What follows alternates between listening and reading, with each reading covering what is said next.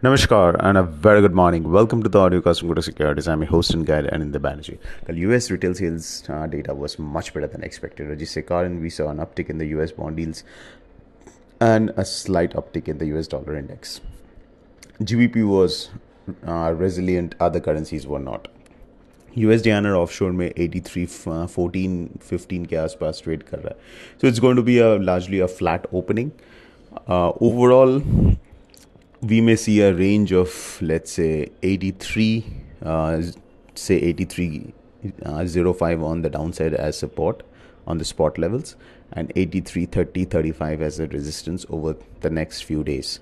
So uh, one can buy near 83 levels with a stop below 82 95 on a spot basis.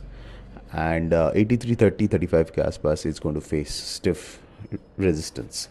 Otherwise, there are not much trading opportunities here. Short straddle, short strangles can be done, but keep one thing in mind that uh, sudden this 20 25 paisa erratic move can be enough to trigger stops on your trade क्योंकि overall premiums कुछ खास नहीं है so if you are doing दो straight short straddle and short strangle do it with low volumes और और less volumes cross currencies में G P N R can do better INR. But having said that, uh, दोनों में ही आज हो सकता है we can see a pull back once again क्योंकि कल after a much higher than expected inflation from U K we saw huge short covering rally in G P INR तो आज हो सकता है we may see a pull back a gap down and a pull back in G P INR overall कोई sustain trend नहीं है in euro and G B P this erratic moves are continuously happening ये N R में we can continue to see a downward drift. So yen INR continues to be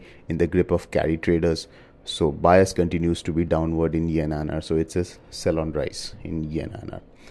Uh, and so that's it, folks. This is Anindya Banerjee signing off. A fantastic day ahead.